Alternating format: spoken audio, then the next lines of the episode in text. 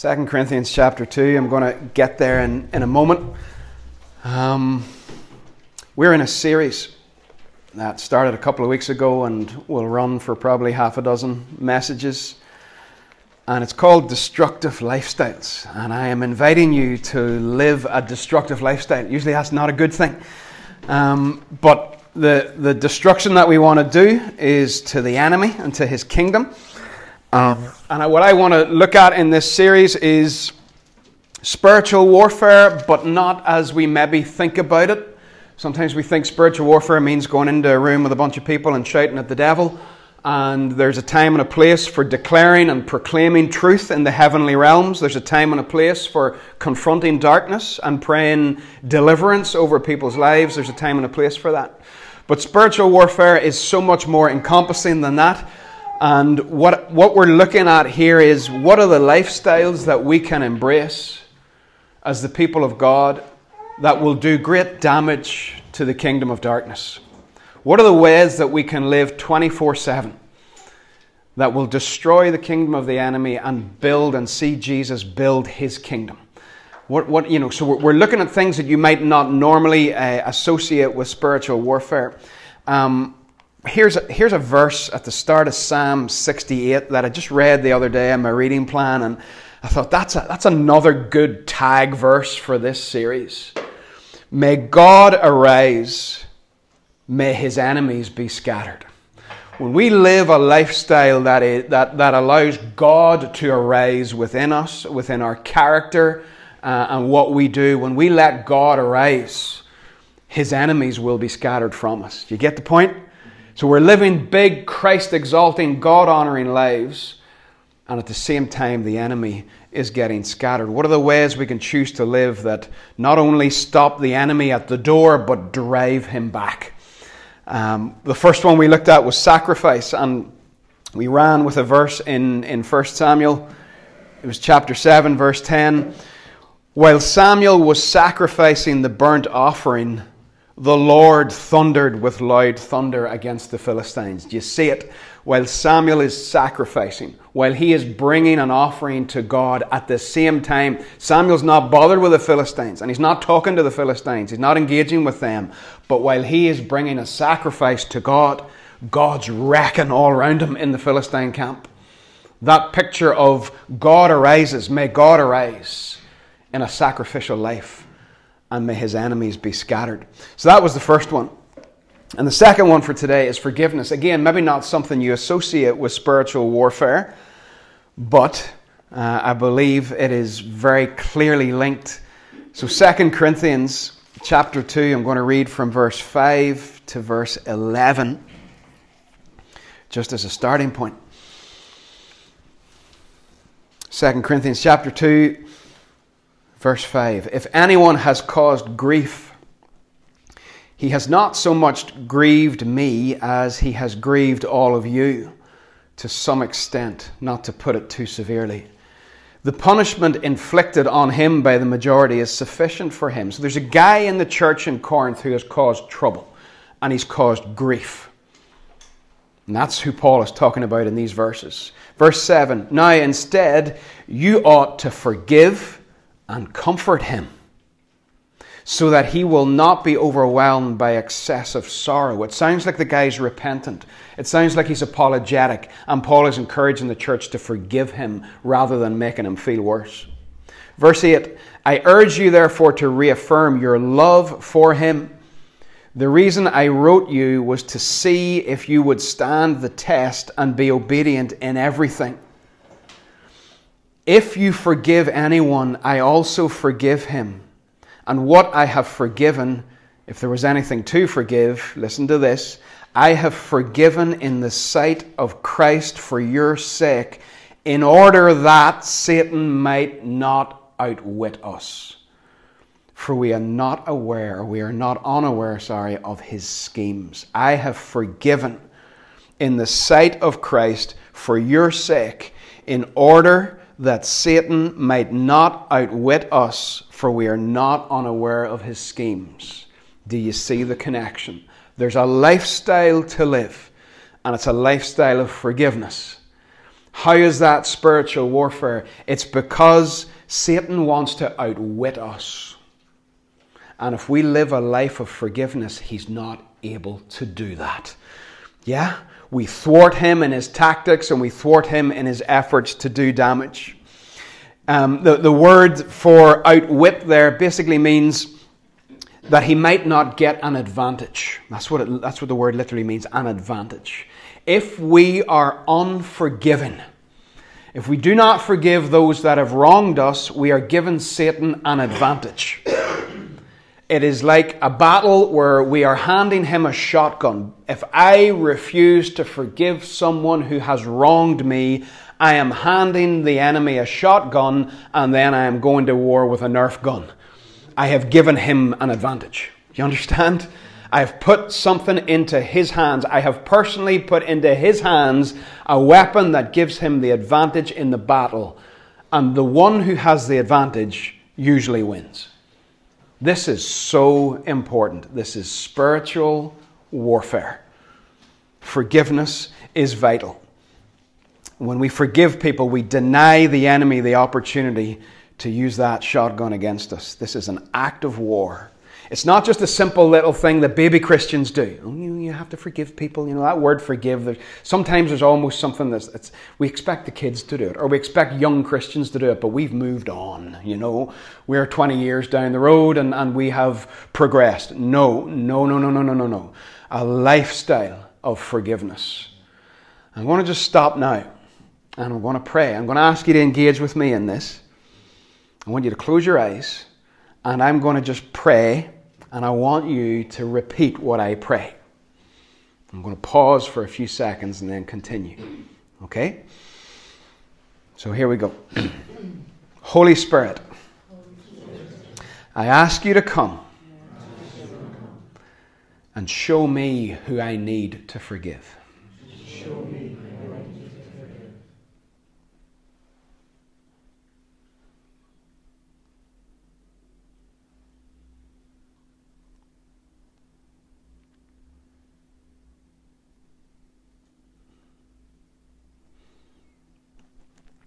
Amen. If no one has come into your mind while you've done that,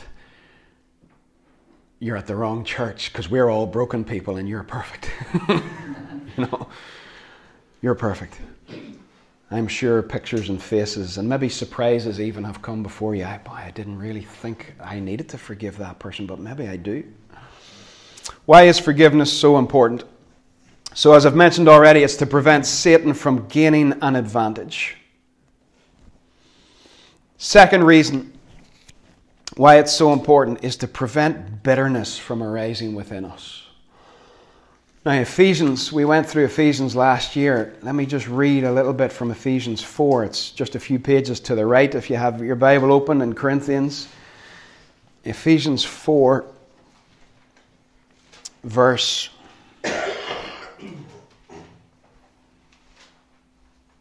30 see how things are linked together here. This, this is a part of Ephesians that just gets devastating in terms of its practical demands on us.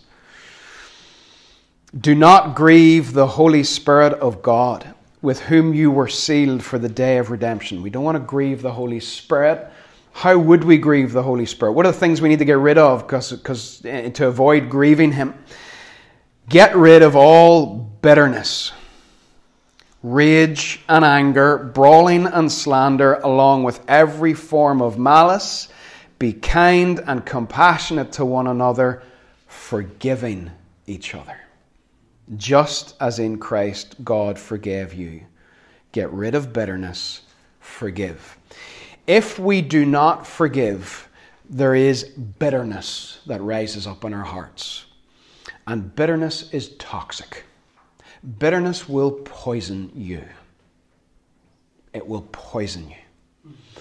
I think it was in the Freedom in Christ course that somebody said, Unforgiveness is like pouring a glass of poison for the person that you're refusing to forgive and then drinking it yourself.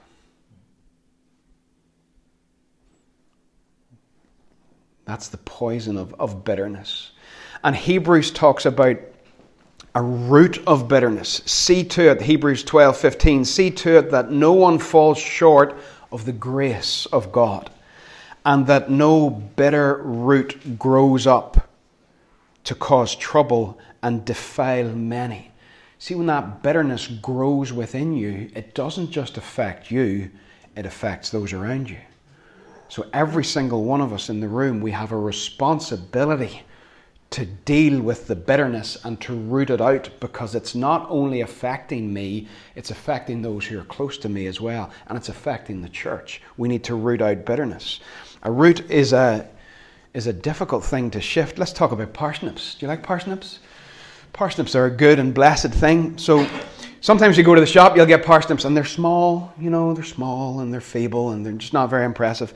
This is a parsnip right here on the screen uh, grown not too far from here. To give you an idea of the size of it, I'm, I'm holding it beside a human um, who is over here right now and a bit bigger than, than he was in that picture. So that's just like a point of reference for how big the parsnip actually is. Um, here it is beside a dog, just so you see again, you know, God bless her. Um, you, you, see again the size, and then this this is one of my favorites. This one reminds me of Braveheart for some reason. Just you just I don't know. There's that I don't know what it is, but I just want to see that. I just, I just think, you know, William William Wallace is about to come come over the hills. Like, see, getting one of those bad boys out of the ground, it is hard work. It is hard work. You will not pull that out of the ground with your hands. You won't. Carrot, maybe. Small parsnip, yes. But that, no. That has grown and got a hold, and you will not shift that with, with your hands. That has to be dug out. It's just bedded in, rooted in, and it will not shift easily.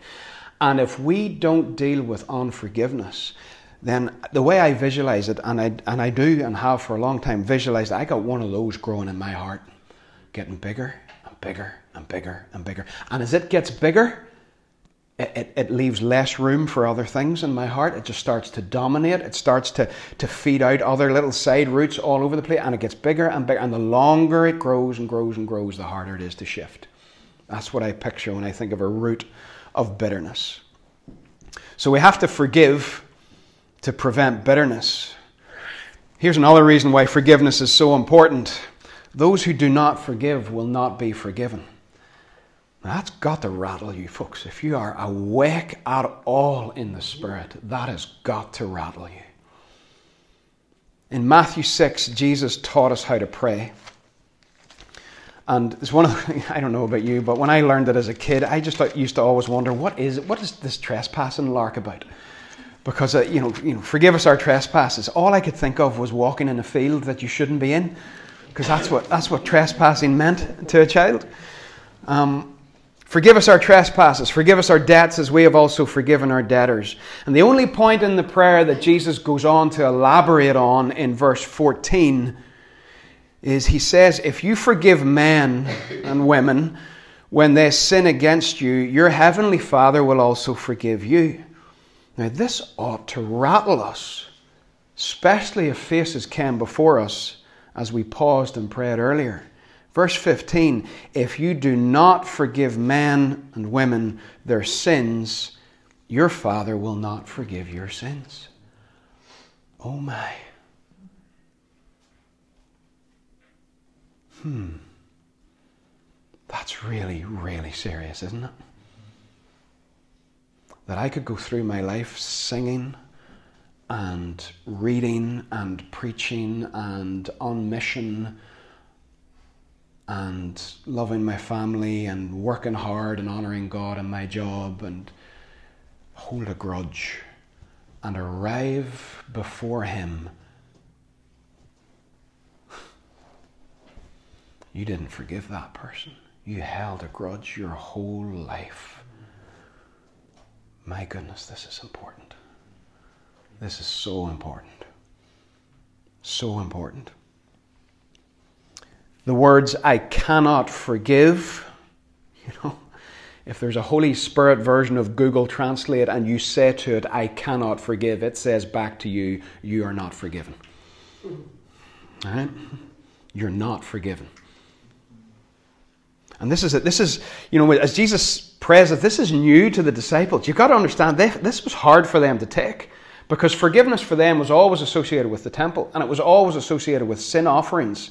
And now Jesus is, is bringing something radically new and, saying, and, and associating forgiveness with himself, who is, of course, the temple, and who will, of course, make a sin offering. But he's, he's, he's doing something different.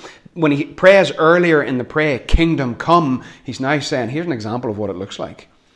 The kingdom has come in my life. I will forgive. If I do not forgive, I'm holding up a big sign saying, Kingdom hasn't actually come here, folks. It's all a sham. If the kingdom has come, I will forgive.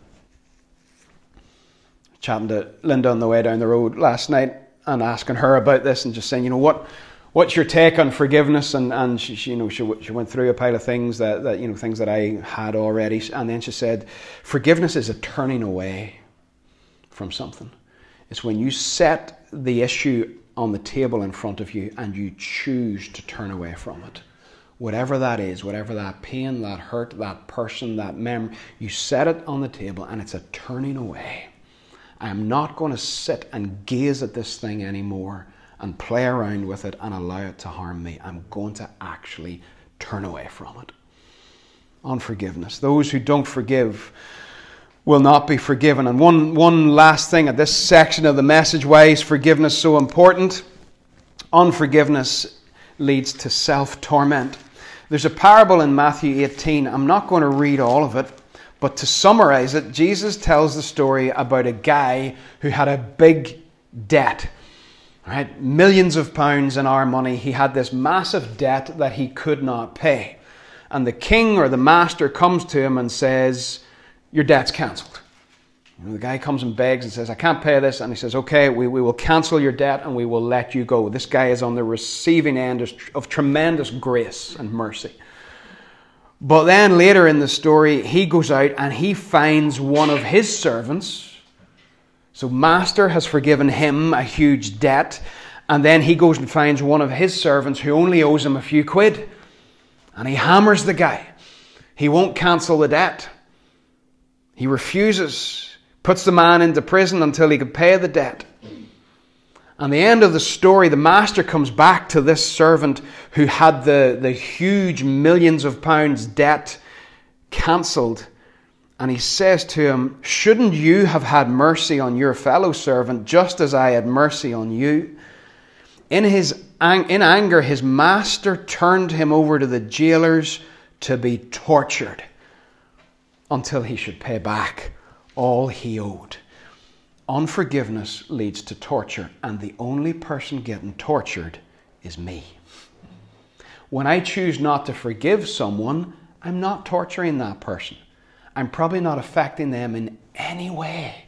They're getting on with their life, happy as Larry, but I'm getting tortured.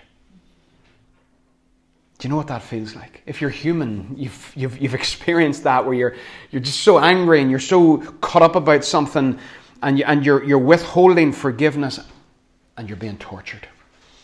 And you know you're being tortured.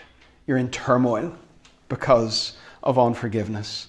Forgiveness is so important because if we don't do it, we put ourselves, we, we basically walk into the prison and say, Torture me, please. You know. Why is forgiveness so hard? Eh? It's really hard, isn't it? I actually Mm, I, I think it might be one of the hardest things that Jesus calls us to as we follow him. It really, really is. And the reason it's so hard is because everything in us is screaming, it's not fair. you know, we, we tell the children not to talk like that, but we all behave like that when we're wronged. It's not fair. It's not right. And they shouldn't get away with it. That's, that's, the, the, that's what rises up within us. And you know what? That rises up within us because we're made in the image of God. And that's exactly the way we should feel when injustice is done. That's entirely in keeping with being made in the image of God, where we look at things and we experience things, and there's something within us that screams, That's not right. And I'm not trying to flip that around and tell you, well, you know, actually it is right. No, no, it's not right. It is not right. It is not fair, those things. They're not right. There's a cry within us for, for justice because we're made in the image of God. Listen to, to David in, in Psalm 35. Lord, you have seen this. He goes, to, he goes to God about something that has happened. He says, God, you've seen this. You've seen this thing that's happened to me. Don't be silent, God.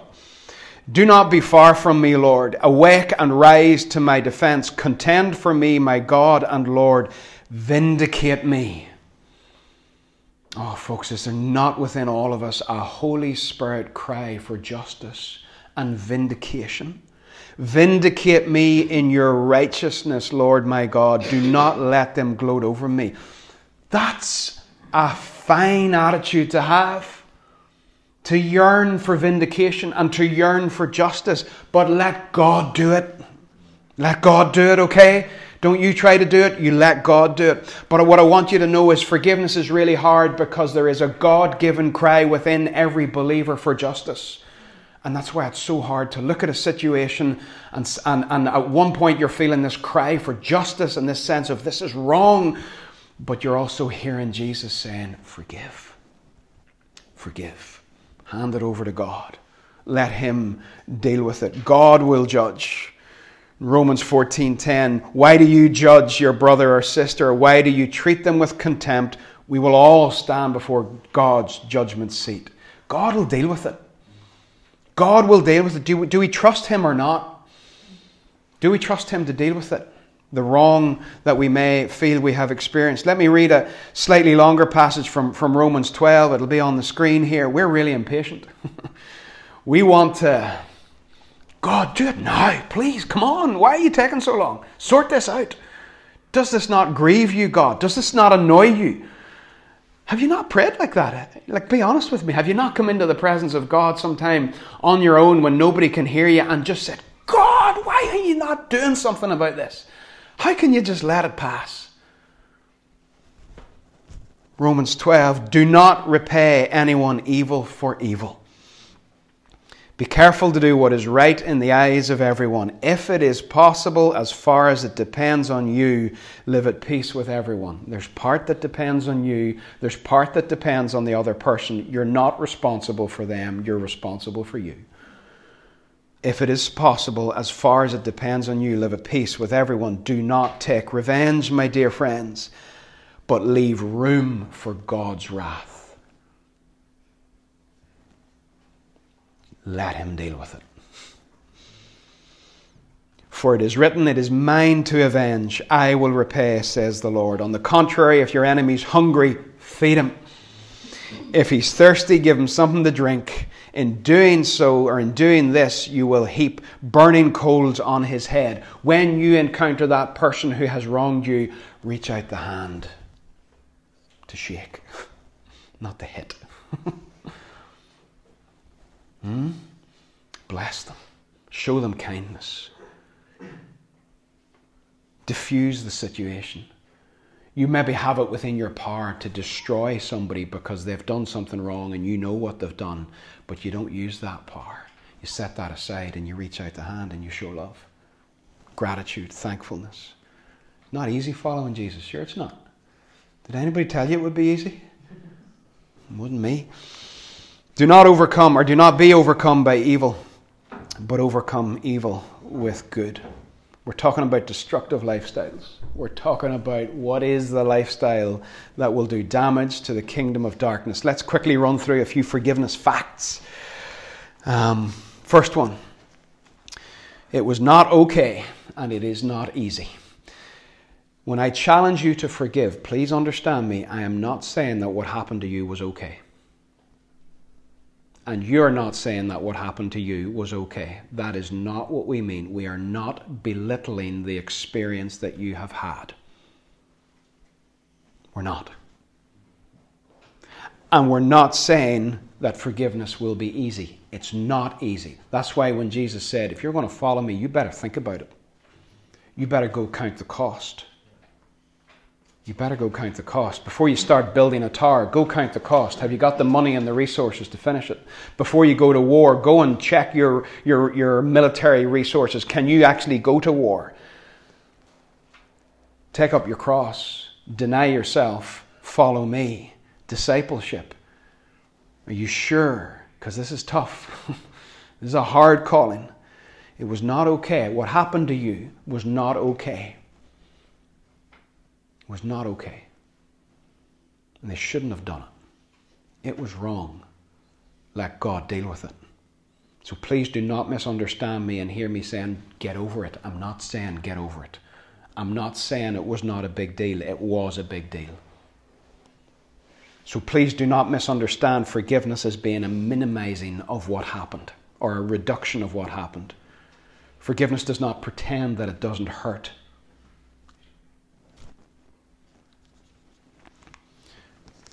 Forgiveness is not letting people get away with it. You know, when you talk to someone about forgiveness and they maybe say, you, you mean you just want me to let them get away with it? No, I don't want you to let them get away with it. I want you to lay down your right to revenge that you feel that you have, and I want you to trust God to deal with it. Forgiveness, somebody said, is, is taking a person off your hook and putting them onto God's hook. You deal with it, God.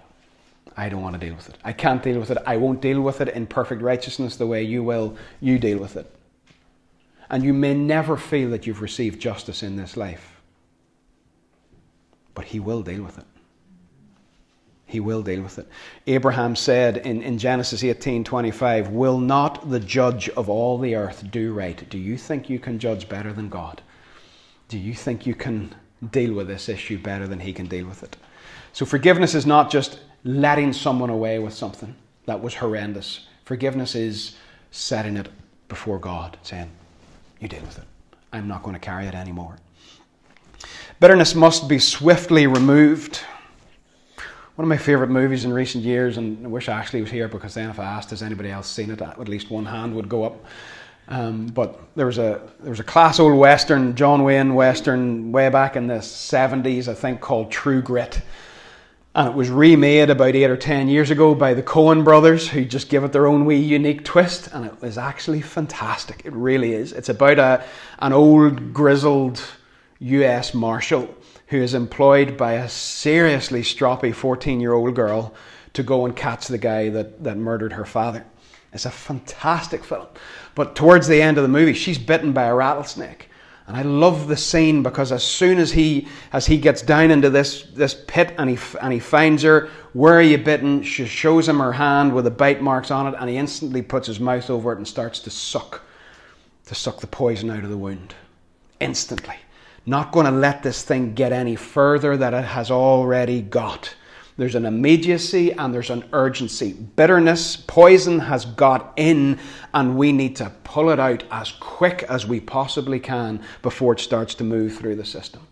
Just this lovely scene where he, where he grabs her hand and slaps his mouth around it and starts to suck and spit. Bitterness must be swiftly removed. Do not leave it to seep and do more damage. Number four, forgiveness is between you and God. This is much misunderstood. Forgiveness is not between you and the other person.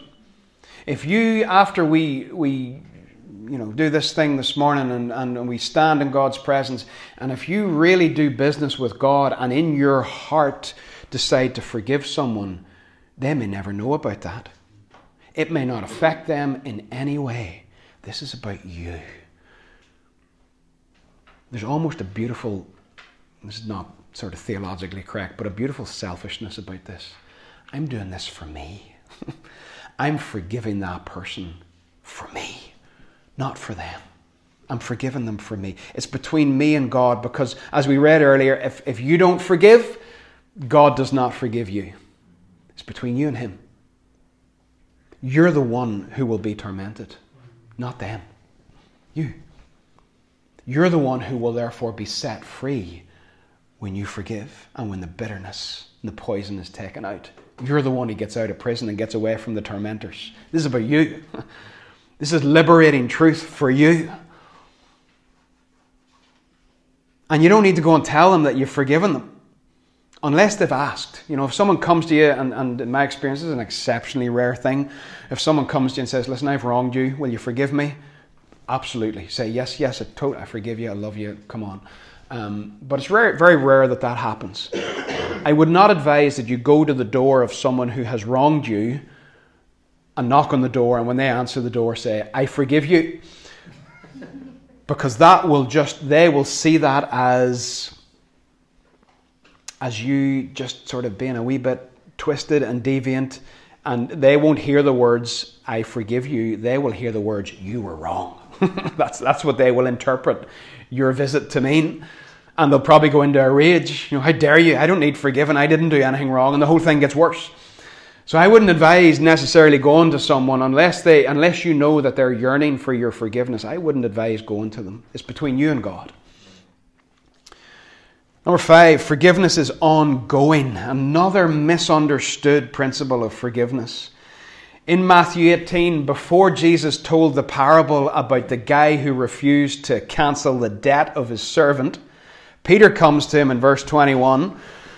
Peter came to Jesus and asked, Lord, how many times shall I forgive my brother when he sins against me? Up to seven times. You know, how many of you have, as, as siblings with, with brothers, have actually said that out loud? How many times do I have to actually forgive him? How many times shall I forgive my brother when he sins against me? Seven times? Would that be enough, Jesus? Seven's pretty good. Number of perfection, all that. Seven's good. And Jesus answered, I tell you not seven times, but seventy seven times. Or some translations say seventy times seven. And he doesn't mean you go to 77 times and then the 78th time that they do something wrong, you just wallop them. You know? That's not, he's not about keeping count. He's just saying, no, no, no, you don't count. You just keep on forgiving and forgiving and forgiving. Because I'll tell you something that you'll find, and, and these are things that I'm learning as I go through the journey myself as well. Just because you forgive somebody in August doesn't mean you still forgive them. it doesn't mean that Satan won't come and stir the whole thing up again and try to get you with it. You will find yourself having to forgive the same person over and over and over and over and over again. Because the enemy knows it's a weak spot, and the enemy will keep on coming back and just a wee poke. Do you remember what that person did to you? and you're like, ah, but I forgive that person on the 13th of August 2019. I prayed and I declared I forgive that person. But the enemy comes back in September 2019 says, ah, but you remember. And you start stirring it up again in your mind, and then the bitterness starts to seep. and even though you haven't encountered the person since August, still the enemy can cause the bitterness to seep. You need to make it a daily habit. One of the things that I have tried to do is every time somebody comes into my mind who I believe has wronged me, and I, and I practice what I preach on this, I do this. I say, Father, bless them. I release forgiveness. Bitterness is not getting into this heart of mine. Bless them. Bless their work. Bless their family. Bless their health. Bless everything about them. Father, bless them. And let the bitterness be gone. I had an incident one time earlier this year where, where someone really literally cursed me. It was almost, it was bordering on witchcraft if it was not witchcraft. Got in my face and told me that I was going to die. And I mean it. One minute later, I was in here and I said, Lord, bless him. I forgive him and I am not letting this get into my heart. Bless him. Bless his business. Bless his family. Bless his heart. Help him, Lord, with whatever he's dealing with. But ain't no bitterness getting in here. no way. No way. So get that. I just challenge you. Develop that habit. When those faces come before you, just develop that habit of a wee bullet prayer. Bang. Forgive them. Bless them, Lord. I forgive them. And then move on with your day. It's a great way to live. And it's a powerful, Christ like way to live. I'm nearly done. Number six, you need to forgive yourself. Some of us we forgive others, but we have things that we did in the past and mistakes we've made in the past, and we refuse to forgive ourselves. And we'll say things like, Well, I understand how Jesus can forgive that person and forgive that person, but oh, can't forgive me for that. That was too bad. You understand, if we refuse to forgive ourselves, we are then declaring to God that we have a higher standard than Him.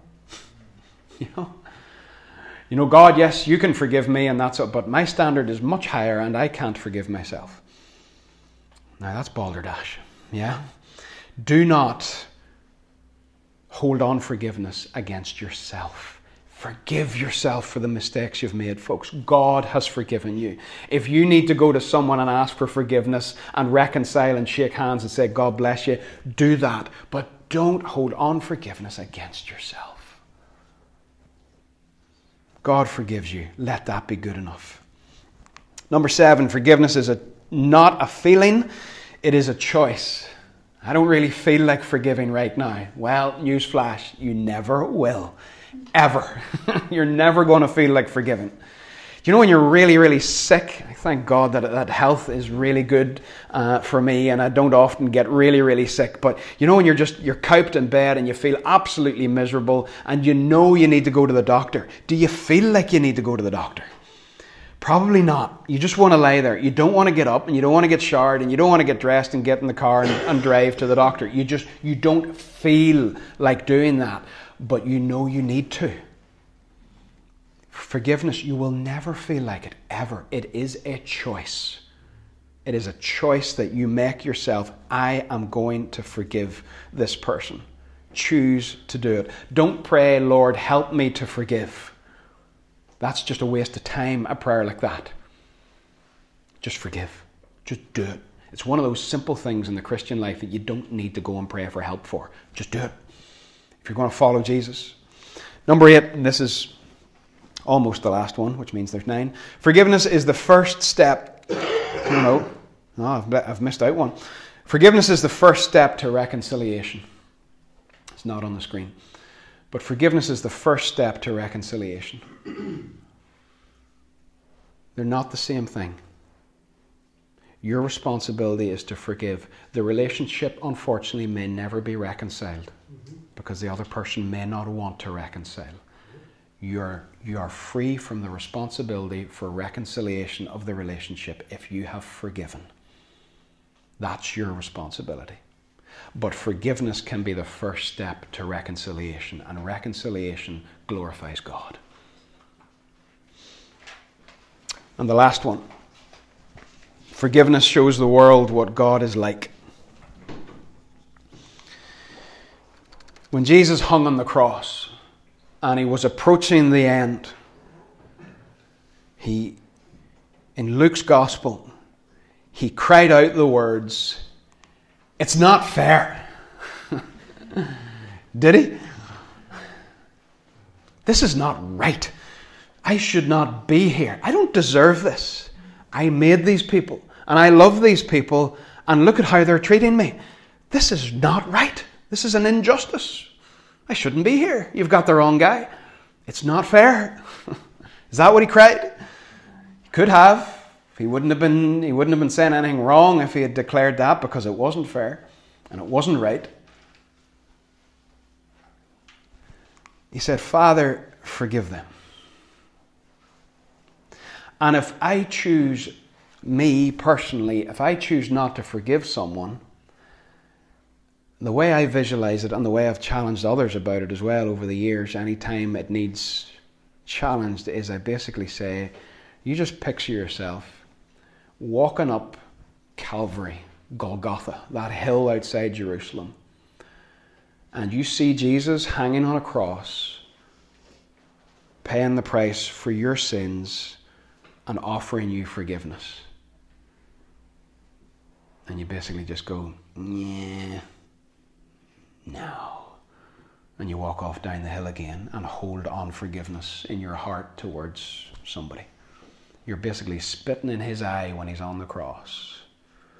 You're rejecting what he has done. You're failing to genuinely reflect his character to the world.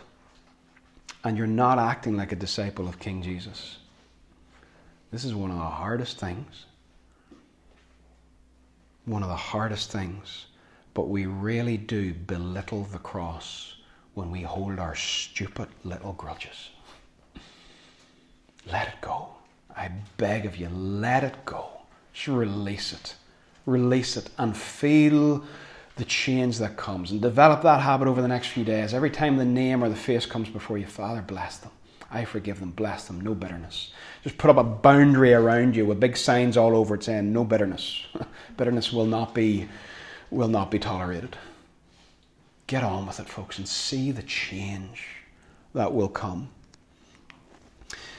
In conclusion, back to 2 Corinthians and that verse, just to hold it before you, that says, I have forgiven for Christ's sake in order that Satan might not outwit us. If an angel came in here right now and said, If you people all go out and do tumbleovers up and down the car park, the power of God will break out in this town, we would all do it. Yeah? We'd just get out there and go for it. Probably do it anyway for the crack. but we'd go out, we'd go out and we would do it. And, and, you know, if he said some other thing, you know, go out and run up and down the street with tambourines and flags, and the glory of God will pour out in this town, and you'll see the strongholds of the enemy start to crumble, and you'll see the kingdom come, and you'll see young and old returning to Jesus. We would do it. But he's given us this powerful weapon of forgiveness. And he's waiting for us to actually deploy it in our own lives. You imagine if a room full of people are completely free of bitterness, have chosen to forgive everyone that has wronged them, and suddenly the power of God will break out. Will break out. Use this weapon, folks. This is spiritual warfare 24 7. Some of you you've maybe been wronged in business and you haven't forgiven the person that wronged you, and there's a bitterness and a poison in your heart, and what you're doing now isn't doing well because you're full of that bitterness against that person. Some of you have been wronged in a relationship in the past, and your heart is consumed with bitterness, and all your other relationships now are strained because of it. So many ways this filth can seep into our lives. King Jesus came to take it away came to take it away. We are forgiven. Let's be forgiving. So, as Aaron comes to sing, to lead us, maybe we can just have a wee bit of music just for a minute or two, just to, just to be quiet before God and to do some business with Him. You can do this business with Him in your own heart. And if you want to declare it out loud and you want to sit down with someone afterwards in the prayer room and just declare out loud, I forgive that person for that thing, for making me feel that way, and I release them and I bless them in Jesus' name, and bitterness is not going to come into me anymore. If you want to do that with someone, pick someone. Don't think you have to pick me. It doesn't have to be anyone. Anyone who loves Jesus, anyone. Just take them in and say, Come on, I want you to agree with me. I'm going to release this thing once and for all. But can we just can we can we take a moment and I want to pray that prayer and ask you to pray it again. And then we'll we'll take a couple of minutes before we start to sing. So you can sit, you can stand, but close your eyes if you would. Put your hands out if you want to. Whatever posture helps you to, to, to come before God. And pray after me. Holy Spirit, I ask you to come and show me who I need to forgive.